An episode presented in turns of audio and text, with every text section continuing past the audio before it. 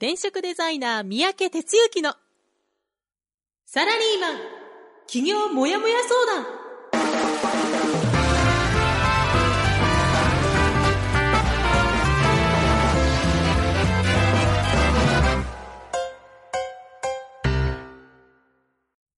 自分に何ができるんだろう？何から始めたらいいの？この番組はそんなモヤモヤ状態のあなたのお悩みにサラリーマンの応援団長転職デザイナー三宅哲之がお答えするポッドキャスト番組です2018年9月11日火曜日朝6時です。皆さん、おはようございます。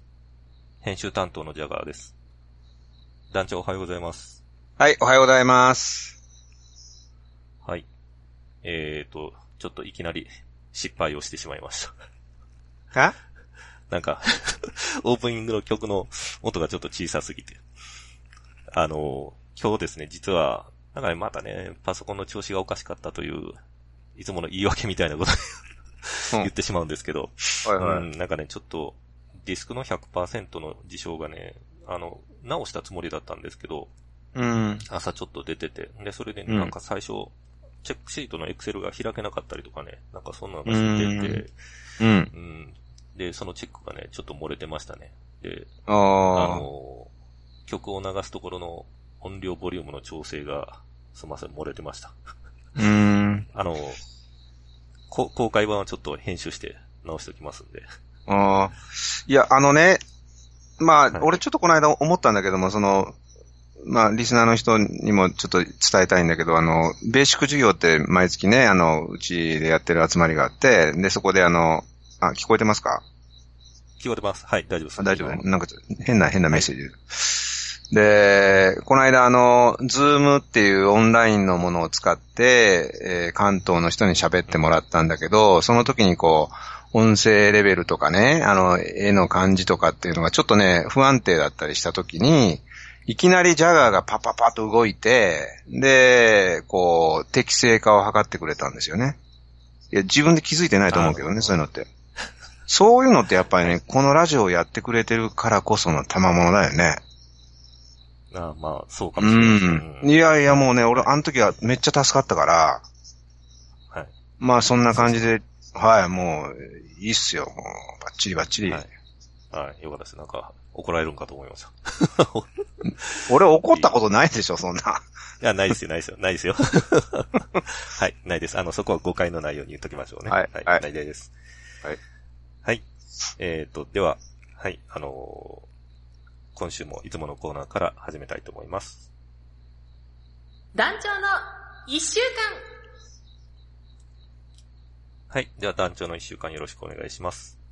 はい。じゃあ一週間振り返っていきたいんですけど、あの、まあ、最近あちこち行くとね、あの、なんでしょう。いろいろこう、まあ、台風とか地震とかね、あの、いろんなことが重なっていて、で、自分に、あ今日、このところで楽しかったことを話してくださいなんていうのを言ったときに、いや、ちょっと北海道の親戚がとか、なんかね、そういう空気が、あの、充満、充満してるっていうかね、本当に被災されてる方大変な状態なんですけども、あの、なんか今日さっき始まる前に、ジャガーとそんな話を少ししたときに、ちょっと僕今思ったんですけどね、あの、このラジオあの、元気が出るラジオっていうふうに一応キャッチフレーズをつけてるわけですよ。で、この元気が出るっていうのは、まず聞いていただいているリスナーの方が、まあいろんなこと日々あると思うんですけども、まあ、もしかしたらそういう被災されてる地区の方も聞いていらっしゃるかもしれませんが、まあそういう方に少しでもね、なんか、まあ元気を出していただけるようにでありたいし、何より、本当あの、申し訳ないんですけど、僕がこのラジオをやることによってね、元気をいただいてるんですよね。えー結構あの、ラジオ、前、前日とかにもいろんなことあったりして、今日関係ないけどね、なんか、気が落ちる時もあるんですけど、おかげさんでこう朝ね、こうやっておはようございますと、ジャガーとやりとりする中で、あの、いつも元気をいただいてます。えーまあ、なのでね、なんかまあ、今日も、えー元気が出るラジオということで、行きたいと思いますのでね。はい、頑張っていきましょう。はい、じゃあ、先週一週間ですね。えー振り返っていきましょう。はい。えー先週はですね、えーっと、9月の4日から、えーっと10日までの1週間ということですね。はい。で、4日は、ラジオで僕の1週間が始まりました。で、例によってベース国交、そこから3日間ですね、えー滞在しました。で、そうですね、まあ4日はまあ普通になんか仕事して、で、5日はですね、午前中に、えーハイブリッドキャリアスクールの認定講師の方とね、朝打ち合わせ、それから夜別の方と打ち合わせみたいな感じ。うん。あとはもう日中は仕事したり、えー最近ちょっと雨多いんで、あの、なんか山仕事みたいなのできてないんですけどね。まあ過ごしてました。それ、それから6日、水曜日ですね。水曜日は、えーっとね、夕方にあの、コロンビアさんというあの、スポーツアウトドアアパレルメーカーさんとのコラボレーションモデルがですね、おそらく店頭に並ぶのが10月に入ったあたりかなっていう感じなんですけども、秋冬の、えー焚き火、えーウェアというか、まあ、グッズ、帽子とか手袋とか、エプロンとか、あ一式ですね、あの、リリースされるんですけども、えーそのですね、えっ、とね、オンラインマーケティングってやってる部署があって、まあ、要は、コロンビアさんのウェブ発信をしてるとこですよね。で、そこの方に企画いただいて、なんかあの、ランドネって知ってますかね？あの、女子向けの山登り中心とした雑誌その表紙なんかをやっていらっしゃるモデルさんが来られて、で、まあ僕となんか対談みたいなね、いうのをですね、ベース国庫で撮影兼取材というのを夕方やってました。で、まあ印象的だったのは、あの、まあ真面目に、真面目にと、ま真面目に撮りますけど、撮った後にね、じゃあブレイクっていうことで、そのまま、えースタッフの人入れて5人、6人かないらっしゃったんだけども、もう、焚き火囲んだらなんかもうみんなまったりしちゃってね、はぁーみたいな感じで、いやー、いいなーとか、いいわーみたいな感じになってね、やっぱりこう、焚き火効果っていうのは、あるなというのを、横で見ながら感じてました。はい。それから、金曜日には、家の方に、下界に戻りまして、午前中は、このところ通ってる、えーリハビリですね、をやり、で、午後から、えースクールの27期、えーお二人今やっていらっしゃるんですが、それの、えー講義ですね。で、終わりまして、土日、あ土日は土曜日関西だったので、えー夜、関西入りしました。えーっとね、いつもね、最近はもう常宿が、まあ、取れればね、あの、もうここ一番こう動きやすいし、あの、気に入ってるんで、淀屋橋に泊まってるんですけどね。で、泊まりまして、で、8日の日は、午前中、いつもあの、セミナーをやってたんですが、まあ、結構ね、あの、地方っていうか、あの、まあ、関西の方もそうなんですけども、個別で相談、あの、できないんでしょうか？みたいな話はちょくちょくあるので、えっ、と、今月から個別相談っていう形に切り替えてですね、お二人の方来ていただいて、で、1時間ずつ面談をしました。それから午後から関西ベーシック授業ということでですね、えやりまして、で、今回もね、あの、15人ぐらいかな、集まって、で、いつも使う部屋いっぱいだったんで、ちょっと少し小さめの部屋でね、やったんですけど、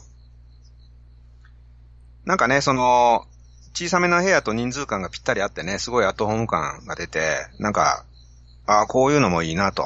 単にでかいとこでやるんじゃなくてね、ちょっとみんなが近い距離感、まあ物理的にね、やるのはいいなという感じで、えー過ごしまして、で、まあさっきちょっと言いましたけど、今回からできたらこう、まあ続けてぜぜひやりたいんだけど、まあ関東メンバーに、ズームで登場してもらって、で、関西、西日本の人と繋がってもらおうといったような企画を始めましてね。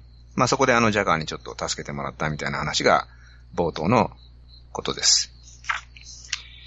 えー、それで、まあ、その日に帰りまして、今度は日曜日ですね。日曜日は、えー、午前中、また面談を一人ですね。これ事務所で、えー、させていただきました。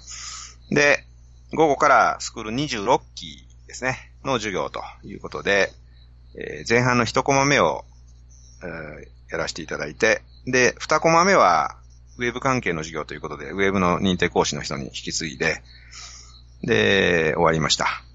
で、夕方、あの、来週、軽井沢でね、車のディーラーさん向けの子供向けのキャンプイベントのサポートが入ってますんで、えー、そこでお手伝いいただく方と、ズームで打ち合わせして、えー、それで、えっと、昨日ですね、えー、ズーム国庫に入りました。実はあの、息子と息子の職場のバイト先のね、あの、仲間がね、来て、あの、この2日間泊まり分けで今、5人いるんですけど、あの、賑やかにやって、昨日も遅くまで、若いんでね、あの、僕ら早く寝たんですけど、あの、夜中までやって、まだ今寝てる感じですね。はい。そんな一週間です。はい。ありがとうございます。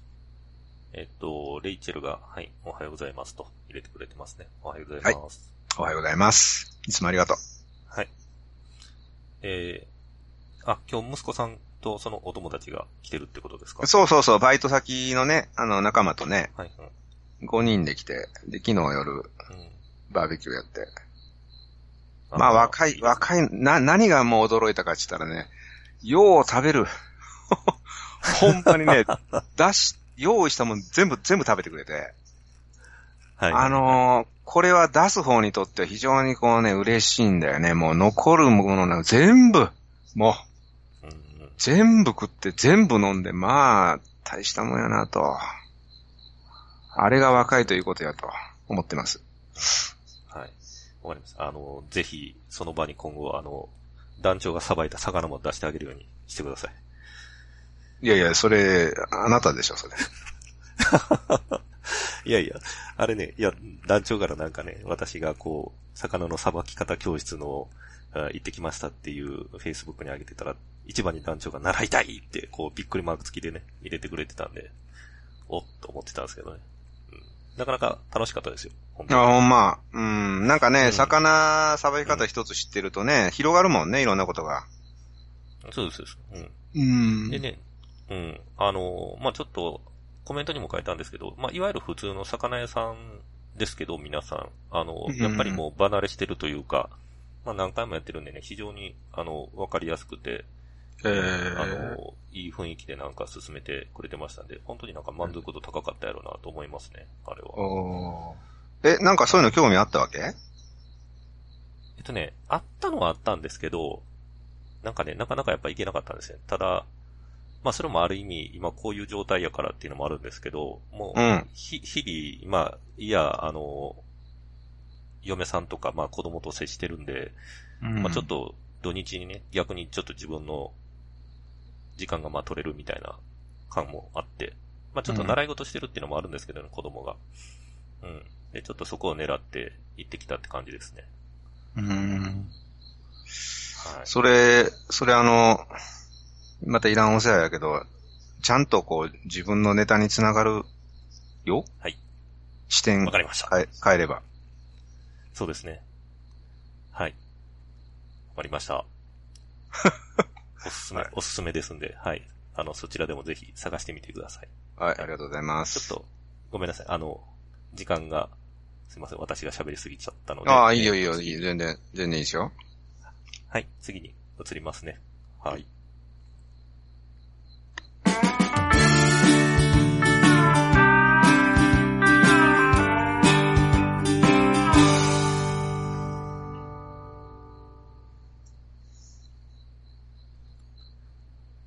本日の本編は、200年企業と俺のフレンチに学ぶです。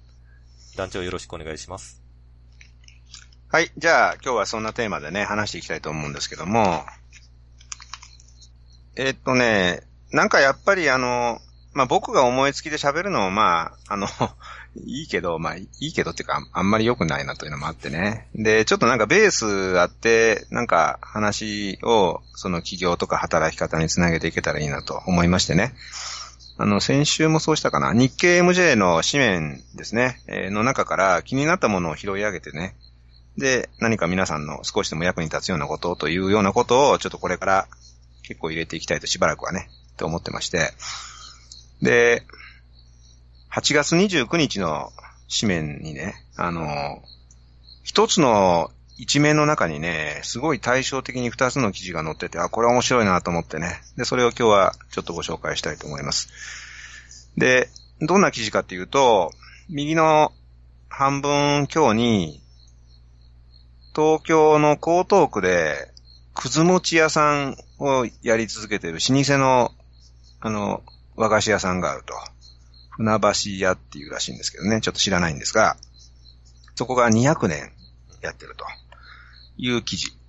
で、左側のところに、俺のフレンチのビジネスモデルを紹介してると。なんか、目についたんですよね。まあ、いうかあの、タイトル見たりして、おっと思ったんで、で、そこからちょっと、共有したいと思います。でね、まずあの、その、くず餅屋さんの話はね、どんな話かって言いますとね、えー、っと、創業が江戸時代の文化2年言って1805年っていうことらしいんですよ。なのでね、まあ、200年も超えてんだね。超えてやっている、うん、亀戸天神っていうのが東京にあるんですけども、まあ、下町ですね、どっちかというとね。そこにあの、船橋屋さんっていう、えー、くず餅屋さんが213年やっていると。で、製法も変えずにいわゆる老舗ですよね。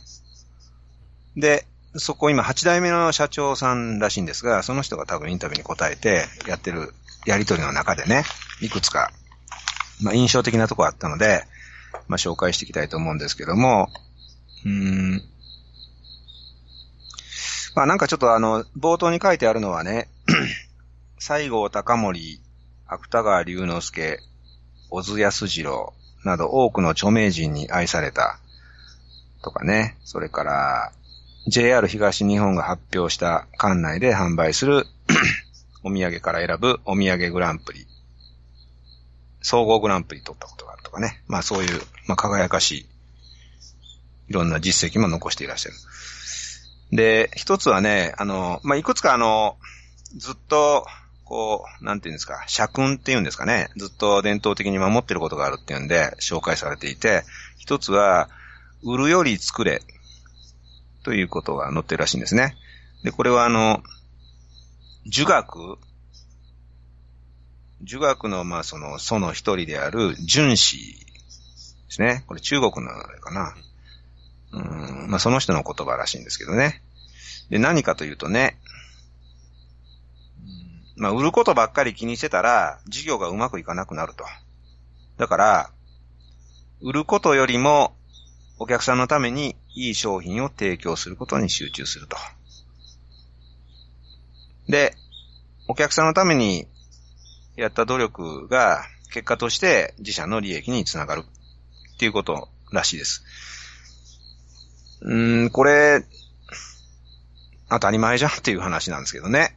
でもね、この当たり前なことがきちんとできてる会社とかね、企業っていうのは本当にごくごく一握りだというふうに感じていて、で、何より、僕もあの、まがいなりに、来年10年目になりますけども、まあ小さな会社ですが、やってきて思うことは本当にね、もうこう、この通りだと思うんですよね。特にあの、お客さんのために努力したことが自社の利益につながるっていうのを、すごい実感値として持ってます。うん。まあサラリーマンやってた頃は、ものの本読んだりして、そういう会社のね、あの、理念とか、なんか考え方っていうと、こういうのが大体出てくるわけですけど、あ、やっぱりおお客さん大事にせなあかんねんなぐらいには思ってたんですが、なんか自分がいろいろこうしてね、授業させていただくと、本当にこのことに尽きるなっていうふうに思っていて、やっぱりああいうこういう200年ね、やってる、うん、お店もね、そう思ってるんだということで、改めてこう再認識しました。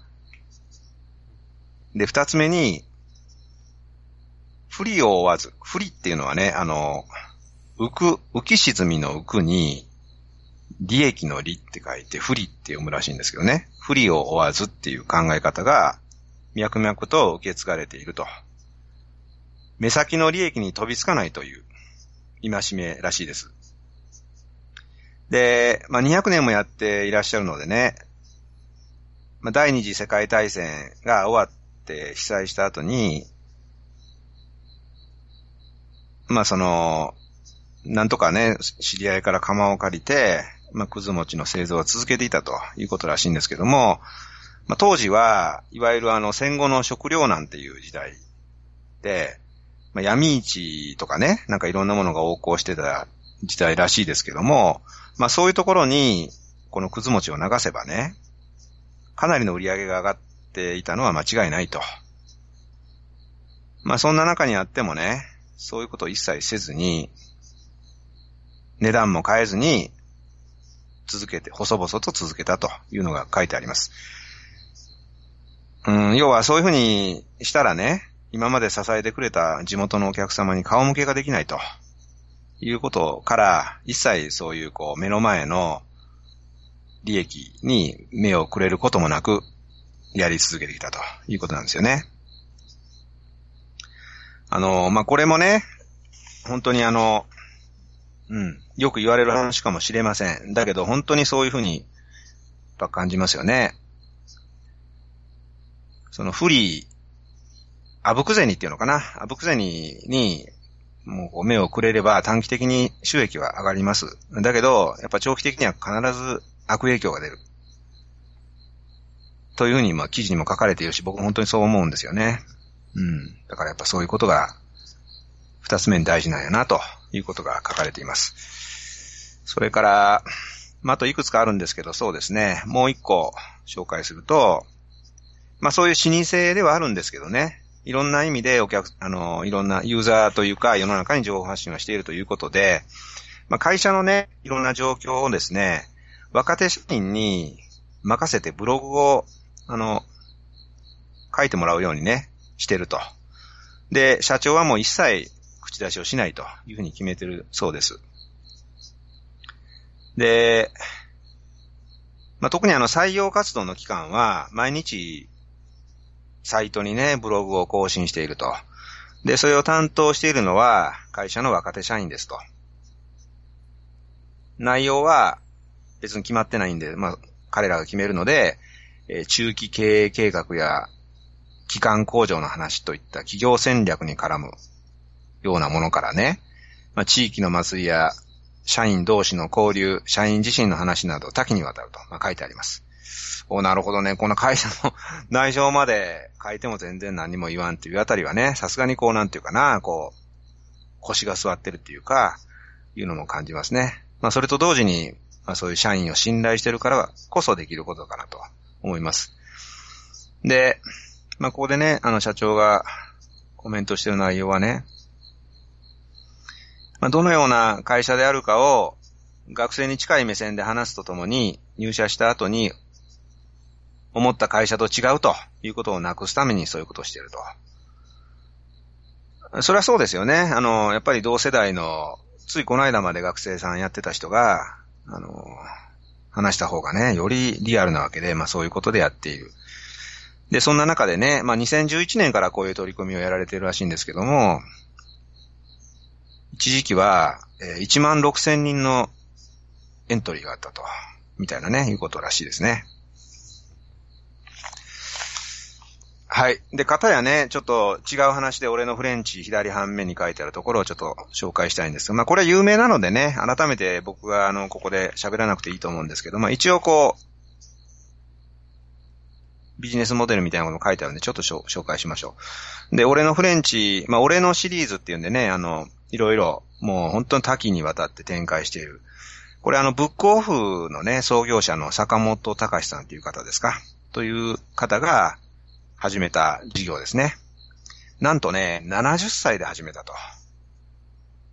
まあ、ここはここ、ちょっとね、あの、皆さん共有してほしい。70歳からでも、新しいことを始められるってことですよね。しかもあんなにですよね。だからね、よくあの、まあ、50代になったような人がね、たくさん相談にいらっしゃいますけども、もう気力、体力、どこまで持つかわかんないし、50からでは遅いですよね、みたいなことをよく言われるんだけど、そんなことも全くないんでね。もうやろうって思った時が吉日なんで、あの、ケンタッキーフライドチキンのカーネル・サンダースもそうですよね。まあいうことで、まあそんな話じゃないからやめますけど。まあ都市じゃないってことを言いたいんですけど。うん。で、要は、この俺のフレンチはフレンチなのに立ち食いみたいなね。衝撃的なこう、キャッチコピーみたいな形でね、まあ始まった業界です。で、ビジネスモデルの中身としては、よく言われるその飲食店の原価率っていうのは、3割から4割っていうところがね、俺のフレンチは6割を超える原価率をキープしてると。で、まあそれはあの、結局回転率がいいとかね、いろんなことをこう、やりながら、単価下げてでもうまく回すっていう形を作ったっていう、まあそのビジネスモデルの内容はもう非常に素晴らしいんですけど、実はね、その裏側でこんな話があるっていうことなんですが、一つはね、あの、一流のシェフ、ちょっと先週もシェフの話したかもしれませんが、えー、は、なんかやっぱりこう、自分のね、あの、好きな食材を好きなだけつく使って料理したいっていうなんか気持ちがあるようなんですね。で、そういう場がなかなかそれまでなかったと。いうことから、それをできるようにしてあげようということから、あの、まあ、要は、雇い入れみたいな形でやる。まあ、原価率がそういうところをキープできてるからこそできるっていうことですよね。で、方や、あの、あ、ごめんなさい。でね、なんか、調理学校を卒業した卒業生っていうのは、10年経った時に、もう働いてる確率は1割にも満たないと、いうことらしいんですね。まあ、そういう実態を知った坂本さんは、そういう人たち、そういう状況、それから本当にシェフの自身がなんか好きな料理が好きなようにできるようにするっていうことを何とかしてあげようということと、方や、お客さんはね、まあ当たり前のことだけど、まあ少々立ち食いでもね、美味しいフランス料理を安く食べれたら、まあいいわけじゃないですか。まあこの、まとめるとそのシェフの思い、それからお客さんの思いを両方、こう、汲み取って、両方が楽しいと言えるような、まあモデルを作ったっていうのが、実はあの、お金の流れともう一個別のところでね、非常にこう、成功してる要因じゃないかななんて紹介されています。まあ、この二つの記事でね、今日ちょっと申し上げたかったことは、要するに、まあ、お客さんありきだと。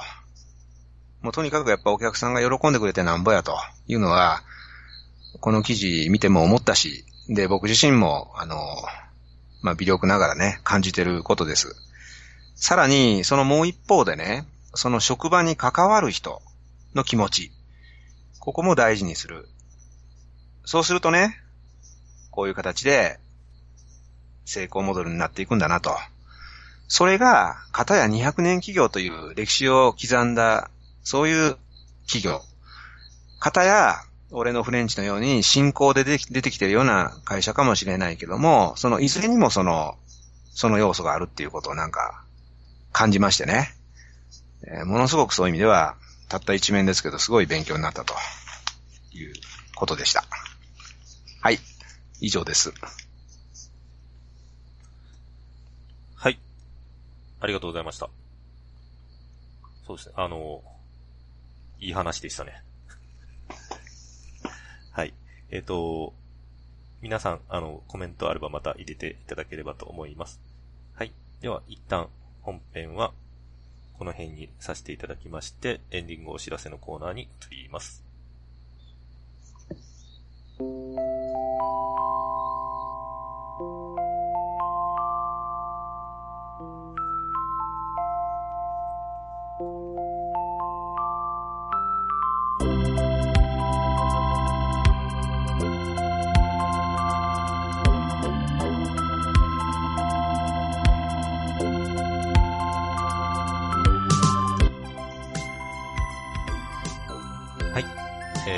団長、楽しい皆さんに会える転職塾フリーエージェントアカデミーの授業があります。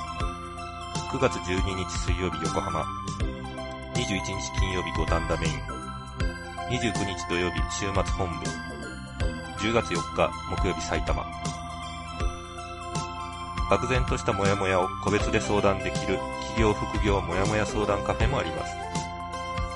10月6日土曜日、山のオフィス。27日土曜日、大阪。番組へのご意見ご感想を募集しています。また、話していることへの質問や感想も歓迎です。次週のテーマは、副業元年の先にあるものです。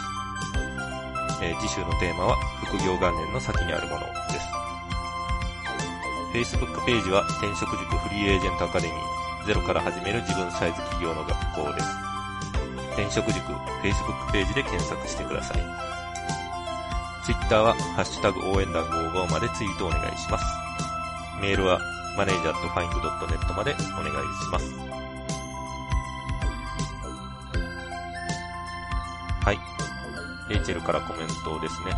俺のフレンチのようなベーシックで伝統的なものを違う視点や形を変えて提供できる勉強になります。うん。はい。出てくれてますね。はい、そうね。ほんとそうです。うん。はい。はい。続いて。私の会社も80代が2人在籍して生き生きと働いています。事務所の平均年齢は70歳ぐらいじゃないないかな。へ若さ溢れる職場とは言い切れませんが、仕事が好きな人ばかりなので、エネルギッシュ。やっぱり年齢ではないですね。えー、いい会社じゃん。そうですね。うん。はい。もう、ね、やっぱりこの辺って、やっぱりね、大企業とかだったらもう全然考えられないというか、やっぱこうはならないんですけどね。うんまあね、大企業だからどう、中小企業だからどうっていうことはあんまり、まあね、言いたくないところではありますけど、うん、やっぱりこうね、あの、その人を見てきちんと、ね、続けさせてもらえるだとかっていう。そうそうそう。っていうのはありますよね。その通り。その人を見てて大事だね。ね、年齢でやっぱり一律でやられるとね、ちょっと、まあ、あの、大きくなるとね、そうせざるを得ないところも出てくるのかもしれないですけど、まあ、ははっきり言ってね、こう、やる気のあるね、あの、年いった人と、まあね、まあ、やる気のない若い人入れ替えてしまうっていうことも起こってしまうかもしれないですしね。はい。まあね、そんな感じで、はい。私もちょっと、ね、本当あんまり、一回切るまでは感想を言わない方が良かったかもしれないですけど、ちょっと思わずいい話でしたねって感想を言っちゃいました。はいはい。はい。ありがとうございます。はい。別々の記事だったんですね。ん？そうよ。あの、でもね、一面に入ってるの、両方。だから面白くてね、交代賞で。うん。うん。なるほど、なるほど。うん。まあ、狙ったのかどうかわかんないですけど、団長には響いたっていうことですね。そうね。そうそう、そういうことです。うん。はい。入ってるよ、コメント。はい。ありがとうございます。はい、そうですね。えっ、ー、と、はい。ルンさんはあ、最近 BGM が良いですね、と、自然の音ということで、はい。あの、いい感じではい、聞こえてますね。うるさすぎず、はい。と、あと、浜ちゃんは車の中で聞かせていただいております。はい。はい、しっかりチェックしてもらってますね。あと、あ、カッキーですね。うん。えー、初めて生で聞いてますということで。あ、カッキーありがとう。はい。はい。続いて、はい、カッキー。俺のフレンチもいきなりステーキも広まった後には、ひろ、あ、ごめんなさい。広まった後にはニーズに応え、一部立ち食いをやめているところが柔軟ですね。ああ、そうなんだ。へえ。そうなんですね。ああ、確かに確かに。なんか、私も聞いたことあるような気はしますね。そうだよな。この柔軟さが大事なんだよね、はい、やっぱり。お客さんのニーズに柔軟に対応できると。うん。はい。はい。はい、そうですね。はい。では、そろそろお時間ですので、えー、本日の本放送はここまでとしたいと思います。はい、お届けしましたのは、はい、団長こと転職デザイナーの三宅哲之でした。編集担当のジャガーでした。それでは、今週も頑張っていきましょう。せーの。いってらっしゃい。いってらっしゃい。この番組は、転職塾。サラリーマンがゼロから始める自分サイズ企業準備の学校。フリーエージェントアカデミーの提供でお送りしました。